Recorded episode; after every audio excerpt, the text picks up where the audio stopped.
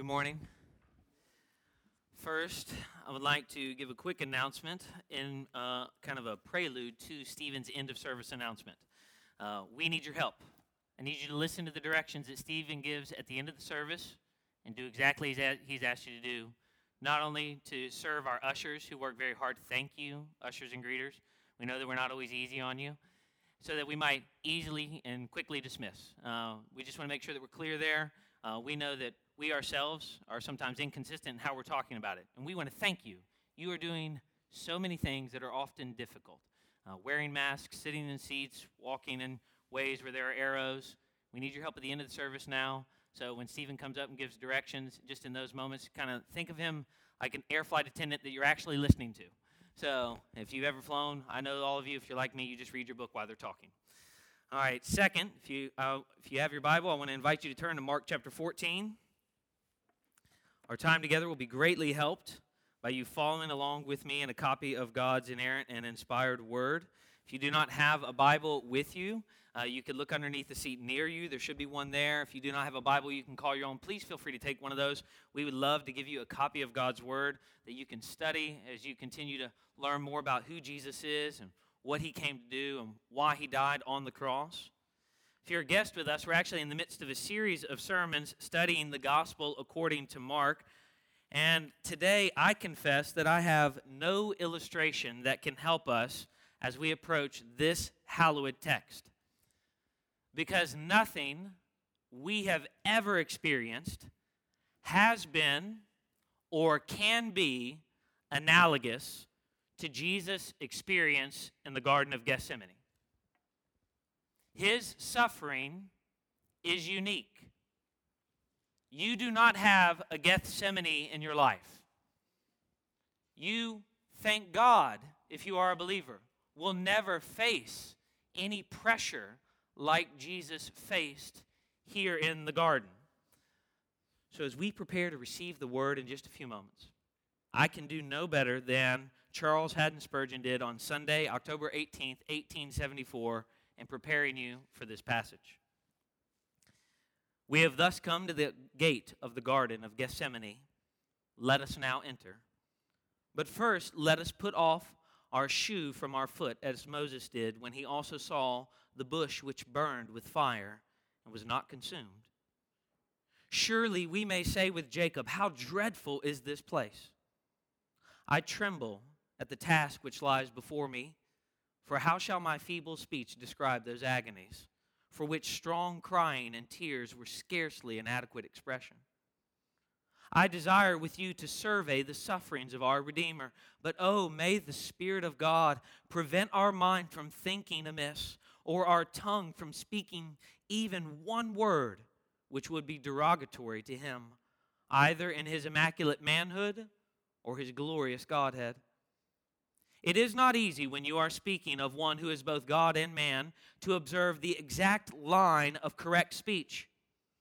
It is so easy to describe the divine side in such a manner as to trench upon the human, or to depict the human at cost to the divine. Make me not an offender for a word if I should err. A man had need himself to be inspired or to confine himself to the very words of inspiration, fitly to speak at all times upon this great mystery of godliness. God manifest in the flesh, and especially when he has to dwell most upon God, so manifest in suffering flesh that the weakest traits in manhood become the most conspicuous. O Lord, open my lips that my tongue may utter right words. Friends, I desire to survey the sufferings of the Redeemer with you today. Let us do so prayerfully as we turn our attention to Mark chapter 14. Let's look at verse 32. Mark writes, under the inspiration of the Holy Spirit, and speaks to us with the same authorities of Jesus himself were here speaking to us.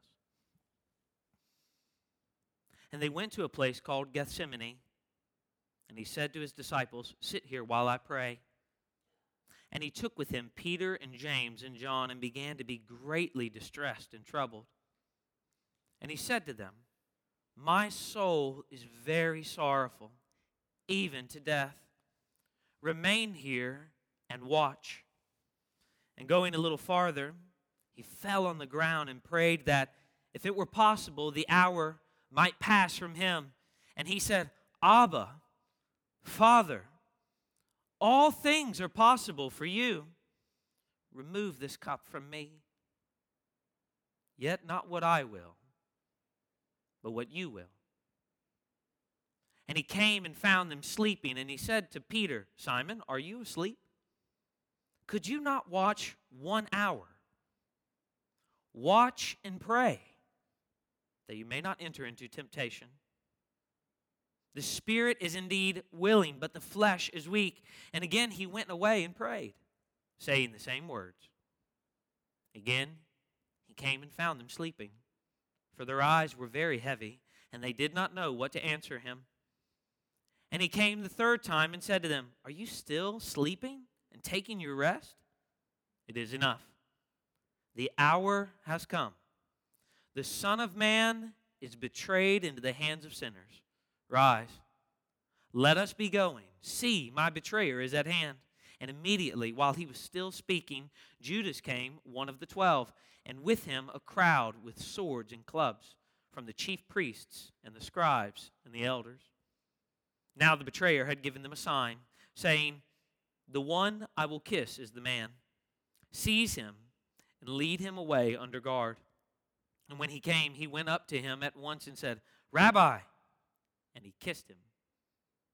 And they laid hands on him and seized him. But one of those who stood by drew his sword and struck the servant of the high priest and cut off his ear. And Jesus said to them, Have you come out as against a robber with swords and clubs to capture me? Day after day I was with you in the temple teaching, and did, you did not seize me. But let the scriptures be fulfilled. And they all left him and fled. And a young man followed him with nothing but a linen cloth about his body, and they seized him. But he left the linen cloth and ran away naked. Let's pray.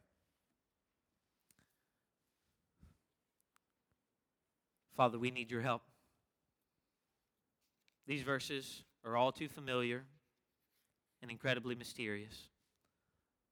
The sufferings of the Son of God for his people are deep, and we ask that you would, by your Spirit, help us to understand so that we might grow in conformity with Christ, so that we might more greatly appreciate his work of redemption for us, so that, Father, those among us who are not believers might be born again by the Spirit of God. Father, we ask that you would help us today to focus our minds on your word. We know that the enemy prowls around seeking to snatch the good word from us. We ask that you would help us to focus. Give us ears to hear and eyes to see the truth of God as it has been decisively revealed in the Word of God. And we ask all of this in the name of Jesus, our Christ. Amen. Our text is familiar, so our outline is very simple this morning two points with eight subpoints between them. Point one the shepherd prays and the sheep sleep. The shepherd prays and the sheep sleep. Point two the shepherd is betrayed and the sheep flee. The shepherd is betrayed and the sheep flee. And for all of our note takers who heard eight subpoints, I will let you know when we have transitioned from point one to point two so that you can keep up with the subpoints. They are not evenly balanced. And I say that up front because I trust that even though they are not evenly balanced, all of the observations that we can make from this text and more are relevant to our lives. Notice first where Jesus went. We're under point one. Notice first where Jesus went. Look again at verse 32. And they went to a place called Gethsemane Supper is over. Jesus is done instructing his apostles, and the scene shifts dramatically in Mark's gospel from the upper room to a garden just outside of Jerusalem. After verse 26, singing a hymn, Jesus and his disciples would have walked through the streets of the city in the stillness of the night, And in the soft light of the paschal moon, they would have crossed the Kidron Valley, climbed up the Mount of Olives before turning off into an olive orchard, as its name Gethsemane suggests, which means oil press. One of Jesus' favorite places to visit with his disciples, we see in one of the other Gospels. And here something takes place that, despite the sober way Mark the evangelist describes it, it simply cries out for explanation as the agony of the garden is recounted. Here in this garden, Jesus will be pressed. Here in this garden, Jesus will resolve to go to Calvary. Here in this garden, Jesus will show that he is determined to go all the way to the cross. Gethsemane interprets Calvary. Gethsemane prepares us for Calvary. Here in this garden, Gethsemane, Jesus will begin events that will reverse what happened in another garden, Eden. What induced him to select that place to be the scene of his terrible agony? Why there in preference to anywhere else would he be arrested by his enemies? Spurgeon asked. His answer May we not conceive that as in a garden Adam's self indulgence ruined us, so in another garden the agonies of the second Adam should be restored us. Gethsemane supplies the medicine for the ills which followed upon the forbidden fruit of Eden. Friends, Jesus did not wish to conceal himself. If he had, he would have never gone to the Garden of Gethsemane it is a place that is well known. He went boldly to the place that his enemies knew that he would be, where he was accustomed to pray, because he was willing to be taken to suffering and death. He went to Gethsemane for us. He went to Gethsemane for us and for our salvation. The founder of our salvation went to Gethsemane to make us reconciled to God. Friends, if you are not a Christian, you might not know what the Bible teaches about you. The Bible says that you need to be reconciled to God by repentance from sin and faith in Jesus Christ and his substitutionary work on the cross. You need to be reconciled to God because you are a sinner.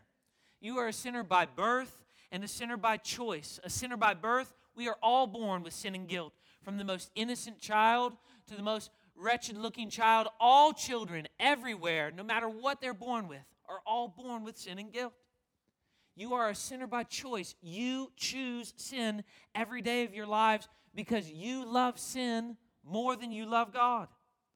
The Bible tells us that our sin has radically separated us from God. He is holy, we are unholy. He is righteous, we are unrighteous. He is good. We're not merely bad, we are wicked, totally depraved, rotten to the core. He dwells in the heavens, and we are heading to hell apart from His merciful intervention in our lives. But God, being rich in mercy, sent forth His Son, born of woman, born under the law, Jesus, to live the life that we could never live holy, righteous, sinless to die the death that we all deserve to die because the wages of sin is death. That is what your sin earns for you death. So that we might have fellowship not only with one another, but with God if we would repent of our sins, confessing with our mouth that Jesus is Lord, and believing in our heart that God has raised him from the dead. God did that that way because that is the only way for men and women to be reconciled to God. There is no other salvation. It does not matter what the world says as they give you other opportunities. There is only one way for us to know God. This is why the Bible, the gospel, this gospel, all four gospels are very adamant to communicate to us that Jesus voluntarily went to Gethsemane. Jesus had no intention of being hunted down like a robber or a criminal or a thief. He willingly and voluntarily went there because he was on his way to the cross so that he might bring his people back to God. Non Christian, Jesus will reconcile you to God today if you will confess your sins, because he is faithful and just to forgive us our sins and cleanse us from all unrighteousness. The only question confronting you right now is will you confess your sin? Will you ask God to forgive you of your sins? You can do that right now here in the midst of a service of corporate worship. You can ask God to forgive you. And the Bible assures us that the eternal, unchanging, omnipotent, immutable God will forgive you of your sins if you confess your sins. He is merciful. He will do it every time we come to Him in genuine repentance. Believers struggling with sin, thinking, I've sinned myself out of the grace of God. No, you haven't, and no, you can't. He has promised that if we confess our sins, He will forgive us of our sins. This is why He went to Calvary. But this, more importantly, is why He went to Gethsemane. If you're confused today, and you have no idea what I'm talking about or what we're studying right now, and you don't have any idea what I mean by this salvation, that is exactly why God has placed us here. And we would love to speak with you. It is our privilege to open the Bible with people who are believers, but people who are not believers, and to show them the faith once for all delivered to the saints. We would love to share the truth of Jesus Christ with you. I'm going to be standing in the courtyard after the service. Come speak with me.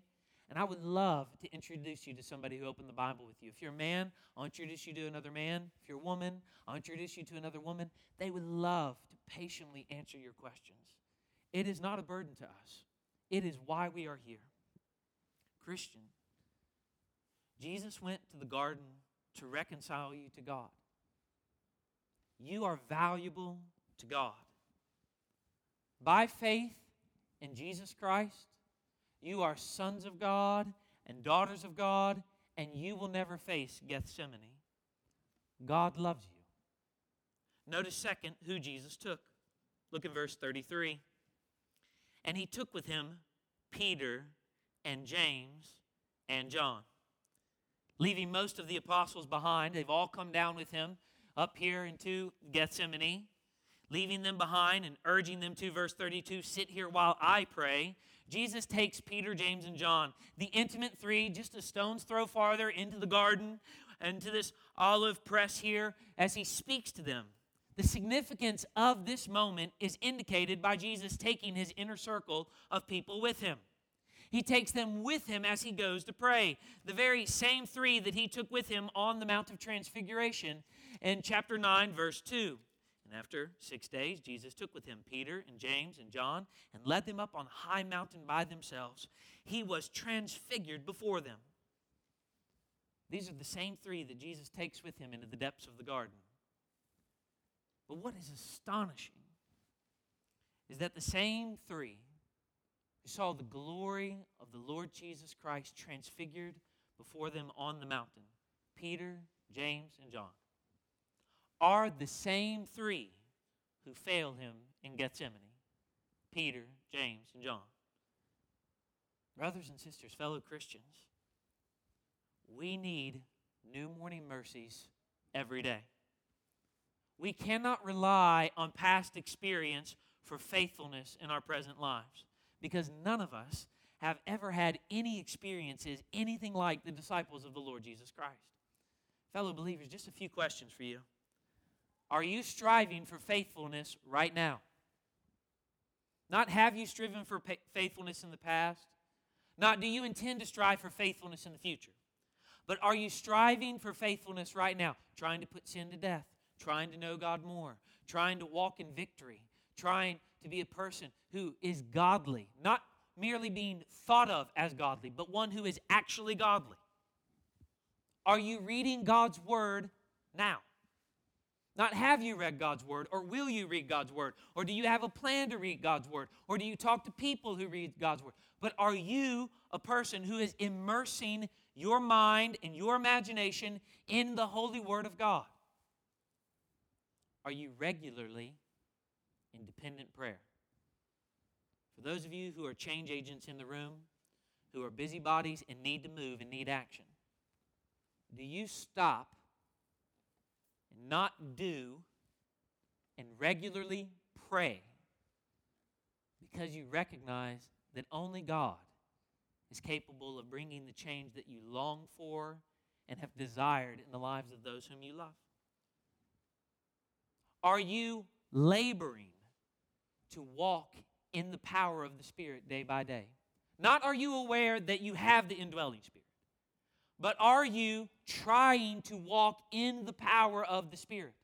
Not have you been sealed for redemption, but are you asking God to fill you with His Spirit so that you might have greater victory over sin, so that you might speak words that are kind and gracious and godly, so that you might use your life for the stewardship of the kingdom? Are you actively pursuing Christ? Or are you pointing to past experiences when confronted with present unfaithfulness? Oh, there was a great time I went to camp. I remember the day. On that day, that Bible reading was unlike any day. Or are you laboring right now? God, I need you afresh every day. And, brothers and sisters, if you're honest in this room, if your life is like mine, we need to meet God daily. I am regularly confronted with my sin, my inadequacies. I don't just need past morning mercies, I need new morning mercies every day. Or I will fail as your pastor. I will fail as a husband to my wife. I will fail as a father. I will fail as a Christian. Apart from God's sustaining and active grace in my life, there would be no Raymond Johnson. I am always a few minutes away of, from destroying the entirety of my life. We need God's new morning mercies every day. This same Peter, James, and John did not enter the garden thinking, I will deny Jesus. Just look up at verse 31 or back or wherever it is in your Bible. But Peter said to him emphatically, If I must die with you, I will not deny you. And all the others said the same. There is no way Peter walked into that garden thinking, I'm denying Jesus today. They understood their past as both a privilege, we're the inner three. You're the Christ. We desire to sit at your right hand and at your left. And they certainly didn't leave the other nine behind thinking to themselves, well, we're insignificant and we're going to be the ones who failed Jesus. Jesus was probably talking about the other nine. Their actions recorded in this very gospel testify otherwise. Quick to speak, slow to listen, as they presented themselves for opportunities that they thought themselves worthy of. Yet Jesus takes them with them nonetheless. Patient teacher that he is, as he brings them to the very end of their dependence on self, so that they might wake up tomorrow aware of their own brokenness and forever dependent upon him. Brothers and sisters, may we be people who walk with a limp, who are very aware of our own brokenness in our lives, people who are very aware of our desperate need for God to sustain us. Because only then are we actually able to be restored to meaningful service in the kingdom. These same people who deny Jesus become mightily used by this same Jesus. Notice, third, how Jesus felt. Look at verse 33 again, the end of the verse. And he began to be greatly distressed and troubled. Mark describes Jesus' agony with shocking boldness here in his gospel. So bold, so descriptive, that our English gloss fails to capture the terror in his use of ekthambomai for greatly distressed, which means horror struck, or as B.B. Warfield defined in his famous essay on the emotional life of our Lord, if not exactly dread, alarmed dismay. Even the word troubled fails to communicate. The idea is of a loathing aversion, perhaps not unmixed with despondency. But we don't only have Mark's description in our text today, do we? We actually have Jesus' self description to his inner circle, Peter, James, and John, in verse 34. Notice what he says My soul is very sorrowful, even to death.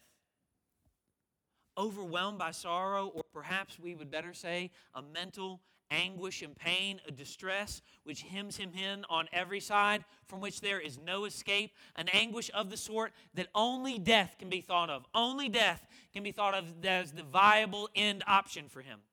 Put together Mark's description in verse 33 and Jesus' self description in verse 34 help us see Jesus' state prior to the cross. Put together Mark's description in verse 33 and Jesus' self description in verse 34 help us see the emotional life of our Lord. Put together Mark's description in verse 33 and Jesus' self description in verse 34 help us see that Jesus felt.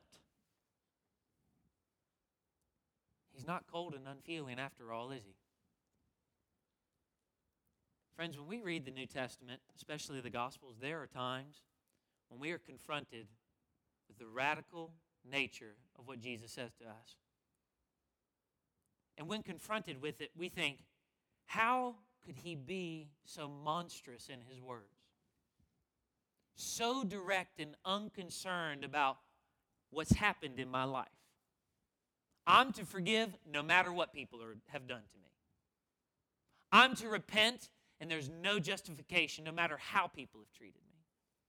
And often we think of Jesus as unfeeling, unfazed, stoic in his life. Mark helps us see that Jesus felt. He is absolutely distraught. Jesus is overrun by his own emotions. Friends, in these sacred moments that we are reading about this morning, we see that our Lord felt the ultimate depths of human anguish. From consternation to a debilitating anxiety, he literally throws himself onto the ground. From disappointment to dismay, from despondency to despair, from loneliness to absolute hopelessness, from heartbreak to misery, we see the distress of Jesus' soul as he agonizes in the Gospels. His closest friends are walking away from him. One of his own hand selected is going to betray him. He's praying to the Father for another way, and his Father will not answer the prayer the way that he wants it. He is in great pain. He himself tells us that it is so awful in the garden, verse 34, that he felt that he could not live, that life was not worth living, that there was no other solution but death. Have you ever been there? Where death felt like the only viable way out. Jesus knows exactly how you feel. Brothers and sisters, that is why He is an all sufficient Savior. He understands your groanings and your longings and your inarticulate prayers, your brokenness and your despair, your sadness and your grief. Jesus knows exactly what it is like to be there. He is not cold and unfeeling. He has felt it all, and He has gone further down that road than any of us have ever traveled. He's gone further down that road than we are capable of traveling, and He never sinned against God. He never turned back. He never wavered. He never, in any moment, capitulated. Jesus, in every way, knows exactly what it is like to be you, how you felt, how you've been treated, how you've been betrayed, how you've been denied, how you've been left alone, and how you have thought that the only way out of this life is death itself. And He can hear your prayers so empathetically because of it, so compassionately because of it. That is the type of Savior that I want. When reflecting on this passage, one of you emailed me the following this week. Just read through the passage for Sunday this morning. And what sticks out most to me is that Jesus is Jesus' emotions in verses 32 through 34. I've been thinking a lot recently about the emotions of Jesus. And I just noticed how Jesus is described as distressed, troubled, and sorrowful.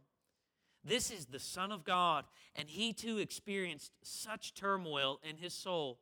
He felt those emotions, went to the point of asking God, his Father, to miraculously change the course of events, yet also had every intention of following God's will no matter the outcome. I'm encouraged. Knowing Jesus was without sin and also felt such deep and strong emotions, that I often see as bad in me because they're unpleasant. It's easy for me to feel that I'm wrong for feeling those emotions, but emotions just are. Emotions are not inherently sinful. We can take them to Jesus knowing that He has truly been there Himself and did not sin. He knows our pain and will carry us through. He will meet you right where you are, right in the midst of your brokenness, and will bring comfort to your soul because He has suffered every bit as much as you have and more because He is a good and all sufficient Savior. He experienced the whole range of human emotions. He was so happy they thought he was a drunkard. And he was so grieved in this moment, people thought him to be a coward. Jesus knew exactly what it meant to be human and lived for us. Gethsemane, more than any other scene in the Gospels, helps us see that Jesus was a real human, that he felt painful emotions. And as a result, never in the Gospels does the humanity of Jesus shine through more clearly and more brilliantly for us as the narrative focuses on his sufferings, these very real sufferings in the garden.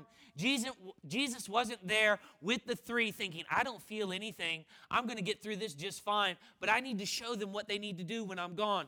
Jesus is in absolute turmoil. What's the reason for his agony? And why is Jesus in such anguish? It is not merely the fact that he knows he's soon to be killed. I think the key is in verse 36, where he prays for the cup to be taken from him. Not the cup that he had spoken of and given to his disciples to drink in the intense and exciting atmosphere of the Last Supper before in verse 23, about an hour ago. Now it's the cup of God's wrath the cup that Jesus had spoken of in chapter 10, verse 38, the cup that he will drink at the cross in order that God's people will not drink it. He drank God's wrath so that you do not have to experience it. He felt the full weight of God's wrath so that you will never experience it. And it is such a terrible thing for Jesus that he breaks down physically under the pressure, throws himself onto the ground, and prays in just a few moments. He recoils at the thought of it. And Mark tells us he is greatly distressed, he is troubled, he is very sorrowful. Notice, fourth, what Jesus did and resolved. Look in verse 35. And going a little farther, he fell on the ground and prayed that if it were possible, the hour might pass from him.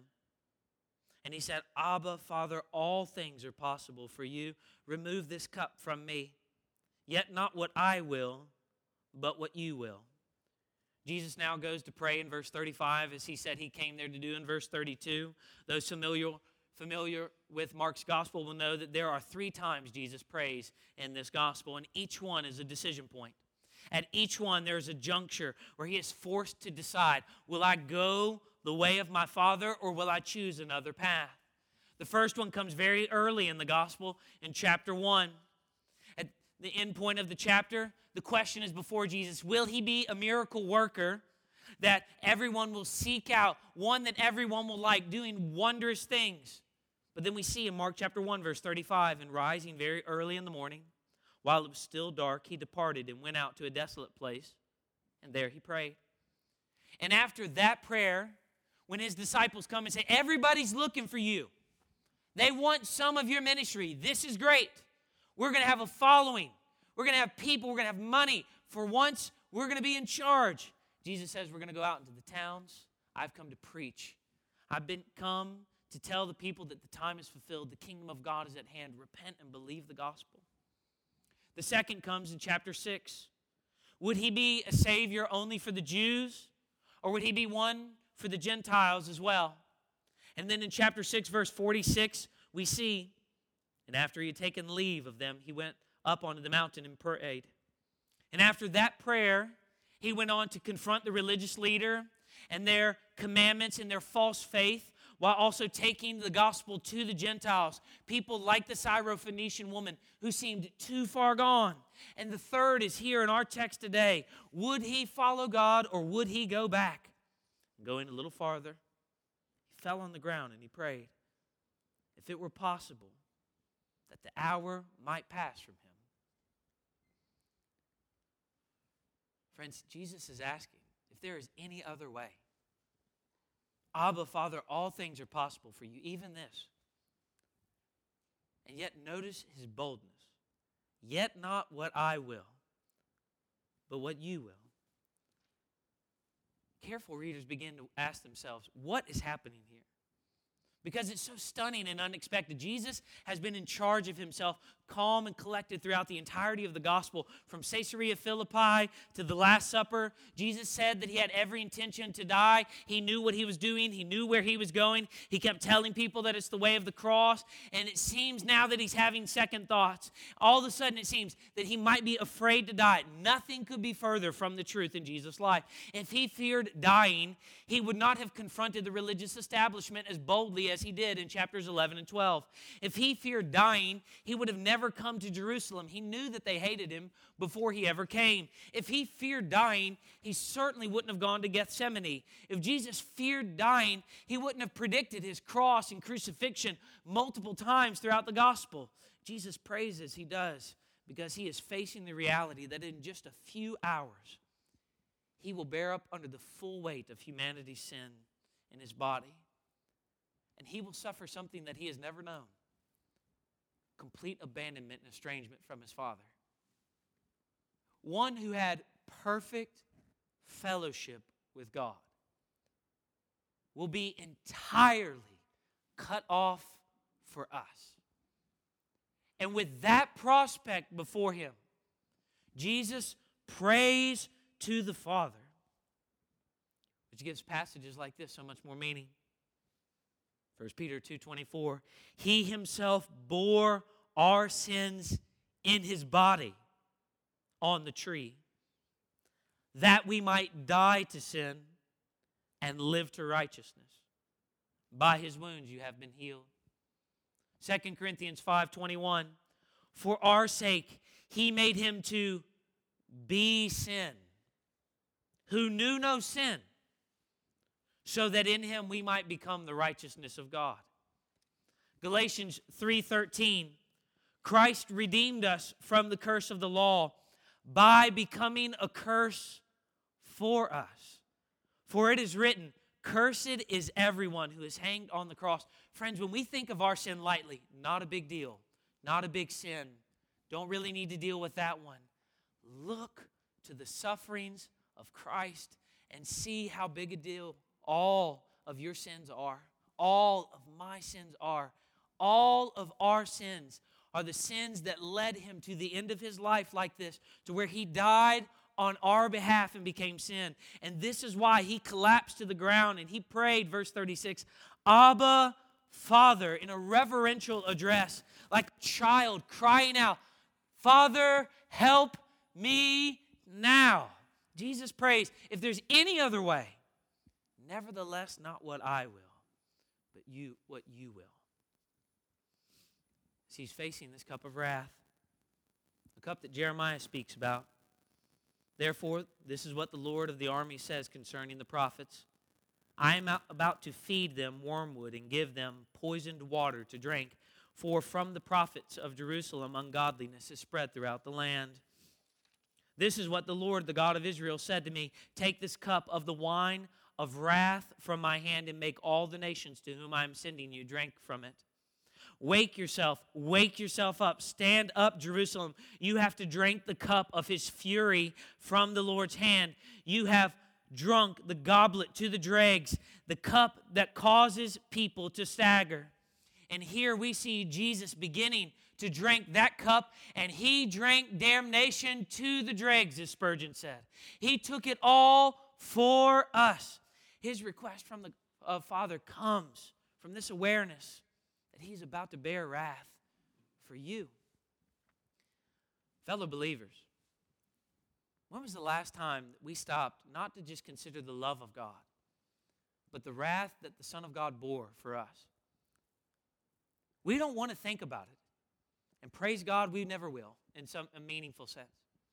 But to pause and to think what he experienced for us. And if your mind is like mine, when I'm reading passages like Isaiah 53, it's almost like there's this numbness. I, I can't even take it in what it's really saying to me about the Savior.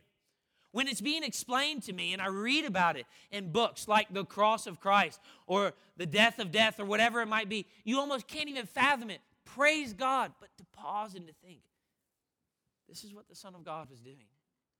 This is the pressure that he felt. And he felt it for you. He felt it for you. Oh, what great mercy of our Father that He would so love us when we have been so unlovable and so sinful, so wretched. We have complained and we have groaned, we have griped and we've been bitter, but we have sinned in egregious ways and we all know it if we're honest. We have done things that we wouldn't tell our best of friends because we are ashamed and He knows it all. And Jesus went and He became a curse for us. The next time you sin against another sinner, remind yourself Jesus died for me, broken sinner that I am. When you lash out, husband, against your wife, he, she is somebody Jesus died for. wife, the same for a husband. Children to parents, parents to children, friend to other friend, members to other members. Sinners for whom Christ died and suffered. His request comes because he is really aware Jesus isn't losing his mind, he's absolutely aware of what's taking place. And he is aware in that moment that it is going to be painful, but here he resolves to go. His words are a beautiful example of genuine honesty in prayer. Are you honest in your prayers to the Father?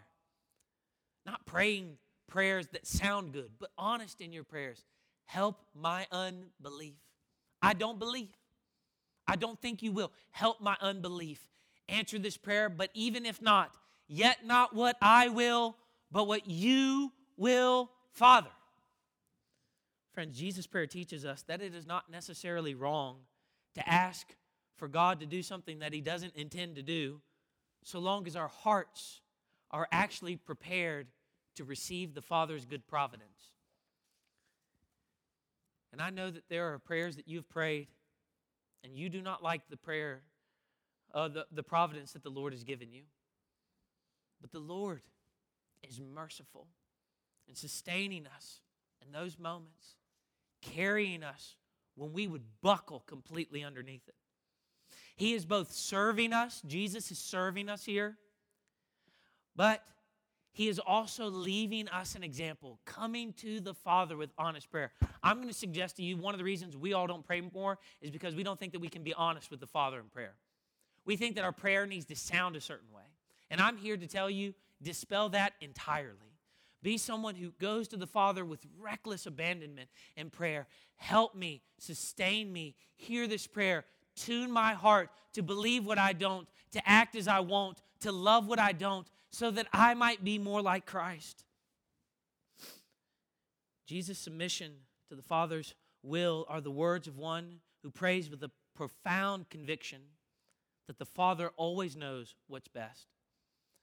Do your prayers manifest that you believe that the Father's will is always what's best for you? That's the best job that you could be in right now because that's the one the Lord has you in. And that is the best set of circumstances you could have in your life right now because they are the ones the Lord has given to you. And that is the right set of financial dealings that you have because they are the ones that the Lord has entrusted to you. And though you might wish that they were something else, they are what the Lord has given to you. And your Father always knows what's best, exactly what you need to get you exactly where He is getting you to conform you to the image of Christ in His good timing. May His will be done. Jesus prayed to prepare. I say that as we think of prayer. When I think of prayer, I pray because I'm desperate and I'm reacting. Jesus prayed to prepare for Calvary. Brothers and sisters, are we praying to prepare? That is something I'm faced with every single week. Wake up on Sunday morning. I know I'm behind. The clock is ticking. It's almost 10 a.m. Am I going to stop, read my Bible, and pray every single week? That's one way you can pray for your pastor. Will I pray to prepare, or will I, because I fear man, be more focused on what I'm going to say when I get up here? Every week, that's a battle in my life. Every week you have those same temptations. Will I pray to prepare? Father, I know this is going to be a hard week with the uh, in, at work. I know this is going to be a hard week with the kids. I know this is going to be a hard week of loneliness. I know this is going to be another week where I don't get the news that I want. I know this is the annual reminder that so and so died. I know that this is a reminder that people are still not here with us, that COVID is still present, that I haven't gotten the job that I wanted or the raise that I wanted. Father, help me get ready for that because I don't want the providence that you have right now for my life. Prepare my heart. Jesus he paused and prepared by prayer. Jesus prays. And in the context of Mark's gospel, we see how God answers that prayer betrayal, arrest, abandonment, denial, beatings, trials, mockery, crucifixion, death. Notice, fifth, what Peter, James, and John did. Look at verse 37. And he came and he found them sleeping, and he said to Peter, Simon, are you asleep? Could you not watch one hour? Watch and pray that you may not enter into temptation. The spirit is indeed willing, but the flesh is weak. And again, he went out and prayed, saying the same words. And again, he came and he found them sleeping, for their eyes were very heavy. They did not know what to answer him. And he came a third time and he said to them, Are you still sleeping and taking your rest? It is enough. The hour has come. The Son of Man is betrayed into the hands of sinners. Jesus invites them to remain and watch, which immediately makes us think of chapter 13, where he's constantly saying, Watch, be ready, watch, prepare, the day is coming, here it is. And Jesus signals it to them. You would think that the disciples would not be so brick-headed at this point in the narrative. Jesus says, Watch, here we are, we're watching, something's about to happen. Jesus, merciful that he is, is patient with the disciples as he's patient with us. They're supposed to be on guard and stay awake, and they're not.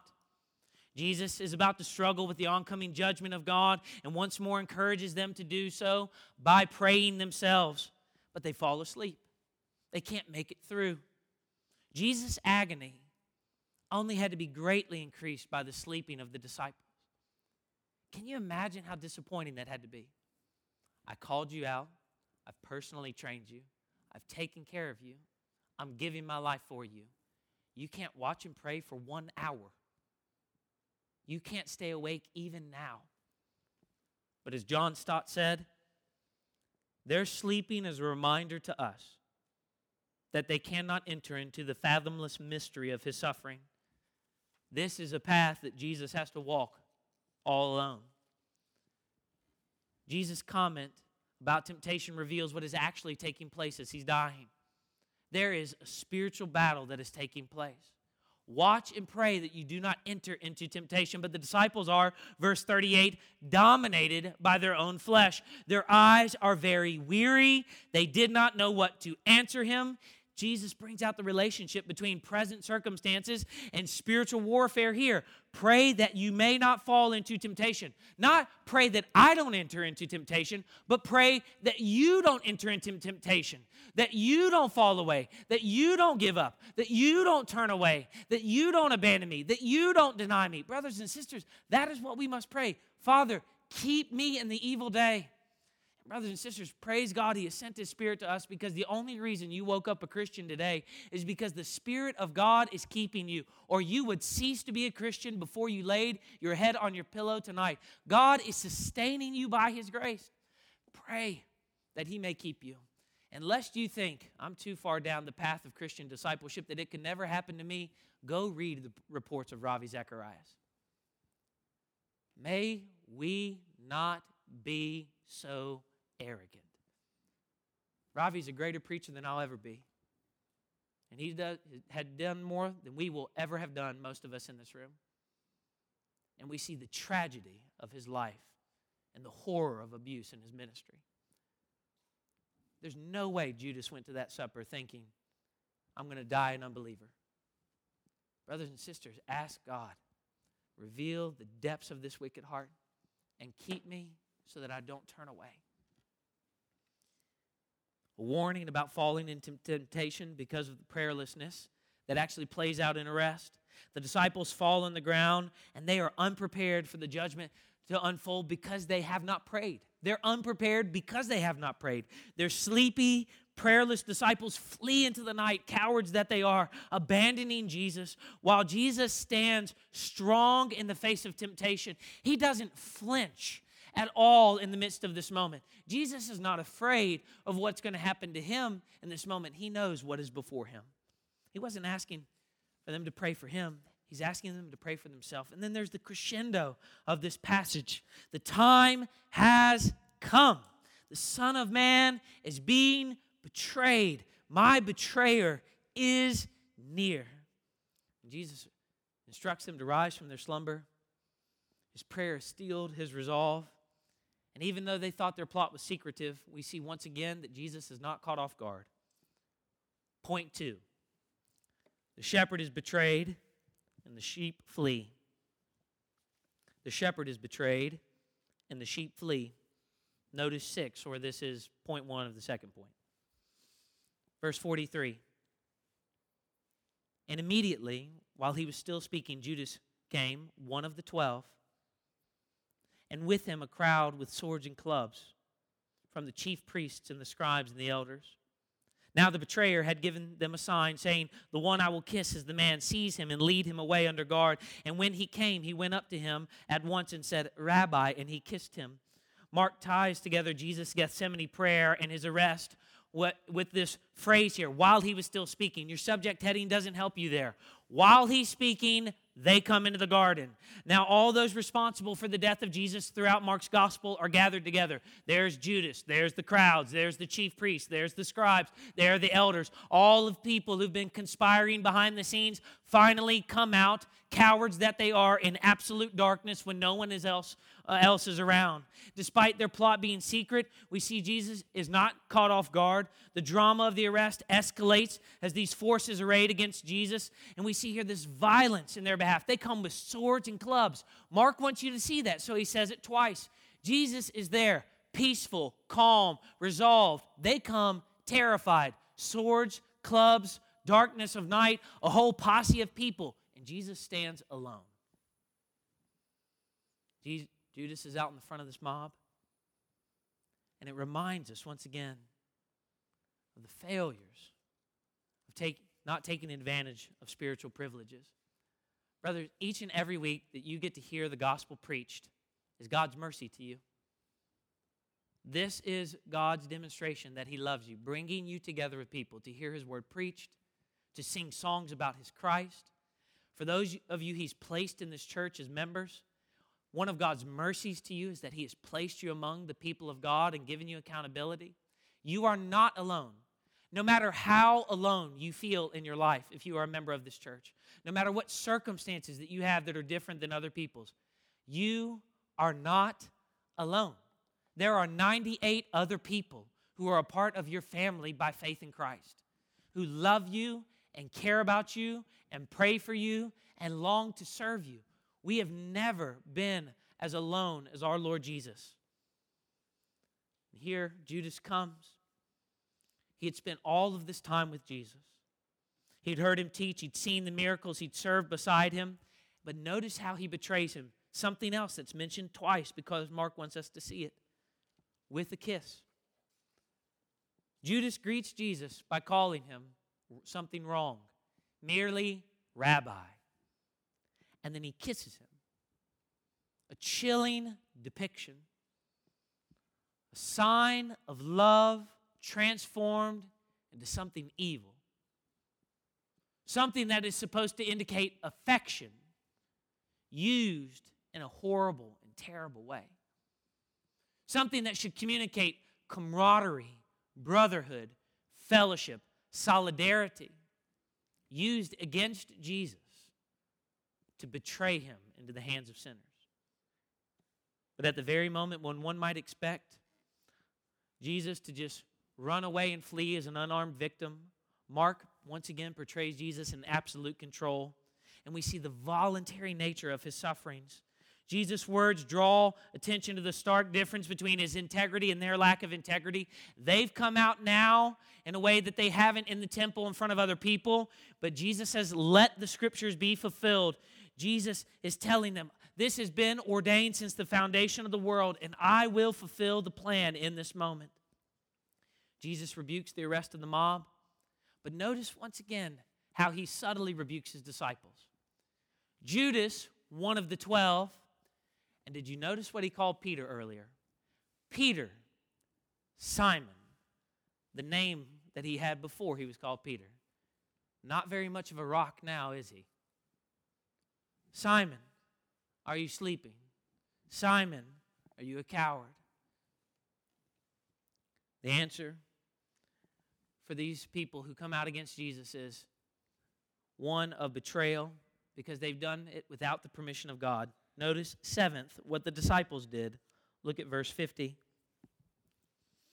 And they all left him and fled. The betrayal of the shepherd is accompanied by the scattering of the sheep. Mark simply states that they all left him. None of the 12 sticks with him. None of the crowds, none of the people who wanted to see him in ministry. Their sleepishness in the garden results in their ultimate denial of Jesus when all hope appears to be lost. The disciples abandon Jesus, fleeing into the darkness. Yet, before we are too critical of the disciples, brothers, I think this is an appropriate point, brothers and sisters, to see ourselves in the narrative. We would have all done the same thing. In fact, we regularly do. When we cower in front of opportunities that we have to speak on behalf of Jesus because we're afraid of what people will think when we refuse to pursue holiness in our lives because the pleasures of this world are more enticing. When we indulge in the appetites of this world because what we really care about is ourself. Here is Jesus, not doing what our modern age tells us to do. Be yourself and preserve yourself. Jesus saying what it means in this moment to be one who is obedient to the Father is to give up of my own rights for the sake of other people, to serve them when everybody else would abandon me and deny me. Notice eighth, what the young man did, verse 51. And the young man followed him with nothing but a linen cloth about his body. And they seized him, but he left the linen cloth and ran away naked. Mark concludes the scene of mob violence with a bizarre episode describing this unnamed man fleeing into the night completely naked with no clothes on. The event has been interpreted in all kinds of different ways, but it seems what, what Mark actually wants us to see is that this young man would rather flee in shame than be associated with the one who's about to die. He would rather flee in shame and preserve himself than be associated with the one who's being taken away a prisoner. Brothers and sisters, I wonder if that sometimes characterizes our own lives. Would we rather preserve ourselves than identify with the Savior and make sure that we are taken care of because we do not believe that God will actually take care of us? Just a few points of application as we close. First, I think this passage helps us see that we are to pray to prepare. You can pray in preparation for each day, but you can pray in preparation for your services of corporate worship. You can pray in preparation for evangelism. Something I was encouraged to do this week that I was reminded that I haven't done recently is to go praying with another person, praying out loud in the borough, asking that God would prepare me and others for opportunities. That's something that you can do. Pray to prepare in your life. Pray to prepare for the hard conversations that you need to have with other people when you need to correct them or rebuke them or to admonish them. Pray to prepare for those difficult moments when you know that you will be challenged and pushed to the brink. Pray to prepare for each day of work when you know that you have an obstinate or difficult employer or when you are scared. Pray to prepare when you are afraid of the circumstances around us, asking God to prepare your heart because you know that you will go into this world thinking primarily of yourself. Pray to prepare. I think that's one of the applications that we can take away here that our Savior not only does something for us, but models for us what we are to do. Pray to prepare because every day is a spiritual battle. Second, I think this is a moment of self examination. Brothers and sisters, a healthy exercise in our lives is to ask other people to get involved before it becomes something like this and to say, Where am I turning away from Jesus? Where am I denying Jesus or betraying Jesus or abandoning Jesus? Where am I lacking in my resolve and commitment to follow Jesus so that in the evil day I do not turn away? And I think the reason that God gives us church membership, one above all things, is because we were not meant to do that alone and because we cannot do that alone apart from the brothers and sisters He has given to us here in the context of this church. If you're not a member of the church, we would invite you to join the church. We'd love for you to join the church. You can join this church. Brothers and sisters, examine ourselves. Because Judas did not think that he was going to lose his soul Peter, James, and John did not think that they were going to flee in that moment. The other nine certainly did not think that they were going to betray Jesus. If I have to die with you, I will not deny you. And they lack complete awareness in their own lives. And I want to submit to each of us that perhaps you lack complete awareness in your life. You think you understand your circumstances better than anybody else. But time and time again, the Bible says you do not understand your circumstances. Because if you did, you would not do the things that you do. So God gives you other people. And if you have nobody who can speak honestly to you, first, I'm sorry for that. And part of that is probably your own fault. Second, we would love to help you to begin to build real friendships. And if you are afraid of what people will think of you, think again. Because when you start to get to know other people in this church, you will know that there are no righteous people. Apart from faith in Christ, that is. There are no people making it on their own. Everybody here, if people knew everything about them in their life, would be completely isolated and alone. But by God's grace, He gives us other people to bear with us and not treat us as our sins deserve. Brothers and sisters, I think we could talk about Gethsemane for hours, and I genuinely mean that. This is a somber text. What do we say when we see what it cost our Savior? Except to pause and to give thanks and to see the great love with which the Father has loved us. That the eternal Son of God would on this night go to another garden for us and obey where the first Adam disobeyed, and be resolved, even at the cost of comfort and pleasure to himself, to be obedient to the Father's will, to earn for us what we could never earn for ourselves. Thanks be to God. Unbeliever, come to Christ.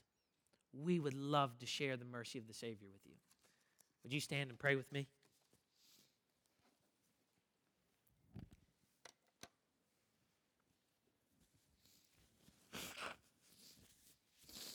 Father, we pray that you would help us in some small measure understand the mysteries of Gethsemane, that we might plumb ever deeper into the mysteries of this moment and give thanks regularly for our Savior, who felt deep anguish, sadness, brokenness and yet resolved to be obedient for us.